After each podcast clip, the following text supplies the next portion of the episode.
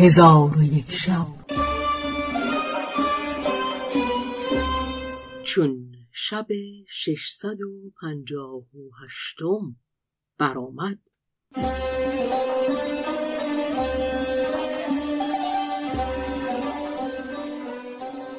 گفت ای ملک جوانبخت سران جنیان در چپ و راست بایستادند. پس از آن غریب به مرعش گفت ای ملک رأی تو چیست؟ مرعش گفت ای ملک از انسیان صد سوار فرستاده که خبر برقان از بهر ما بیاورند تا بر اثر او روان شوم. چون ایشان سه روز در قصر زرین بنشستند فرستادگان بازگشتند و خبر برقان بیاوردند که او به کوه قاف رفته از ملک ازرق پناه جسته. مرعش با غریب گفت ای برادر رأی تو چیست؟ غریب گفت اگر ما بر ایشان نتازیم ایشان به سوی ما باز خواهند گشت. آنگاه مرعش و غریب لشکر را فرمودند که تا سه روز آماده سفر شوند. لشکریان بسیج سفر دیدند و همی خواستند که بکوچند که ناگاه افریتان که سهیم را برده بودند بازگشتند و در پیش قریب زمین بوسیدند.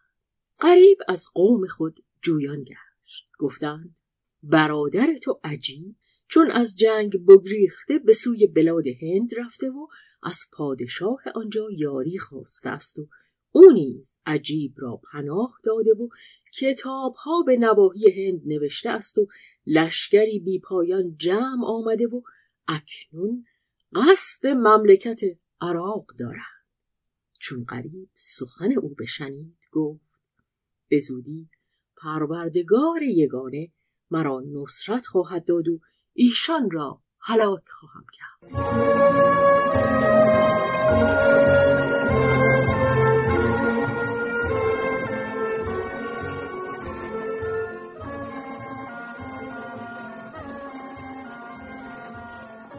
از آن مرعش با غریب گفت ای ملک انسیان به نام بزرگ خدا سوگند که ناچار با تو بیایم و دشمنان تو را هلاک کنم و تو را به آرزوی خویشتن برسانم. غریب او را سنا گفت و آن شب را به نیت رحیل بخفتند.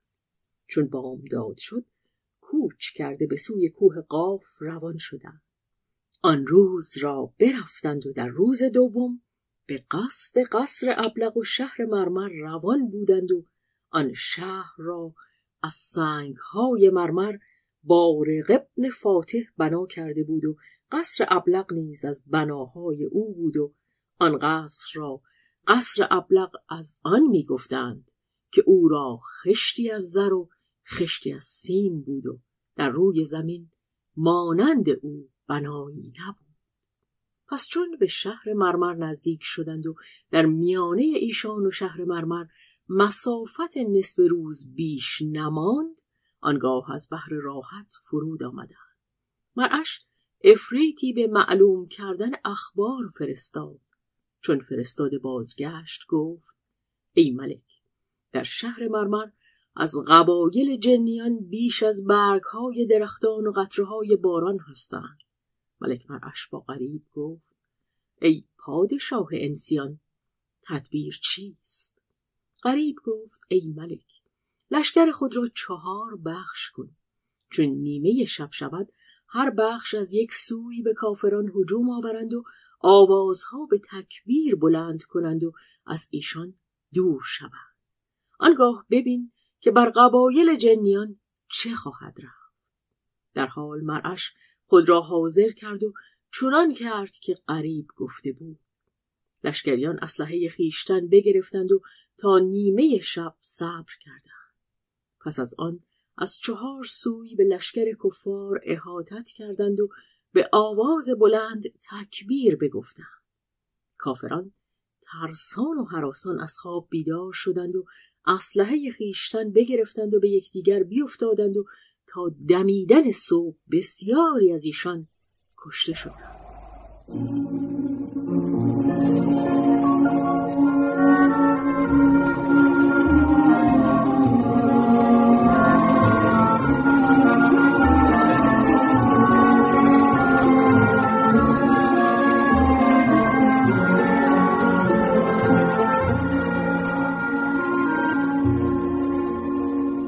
آنگاه قریب با مؤمنان جنیان گفت که به بازماندگان کافران حمله کنید که خدای تعالی شما را نصرت خواهد داد.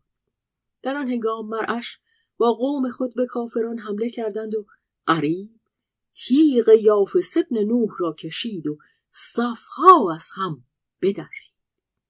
در آن میان به برقان در رسید و او را بکشت و با ملک ازرق نیز بدانسان کردند و هنوز ظهر نشده بود که از کافران تنی زنده نماند. پس مرعش و غریب به قصر ابلق در آمدند.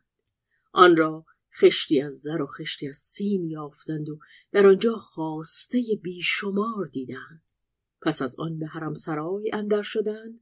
ملک غریب در میان زنان ملک ازرق دختری دید قمر منظر. حلهای در برداشت که صد هزار دینار قیمت داشت و صد تن کنیزکان قمر منظر در گرد او بودند. قریب چون آن دخترک بدید عقلش برفت و هوشش نماند.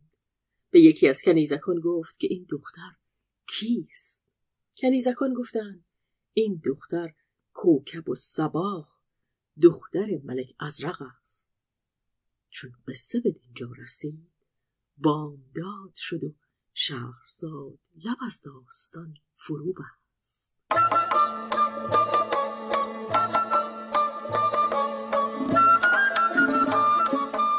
قصه گو شهرزاد فتوهی تنظیم مجتبا میرسمی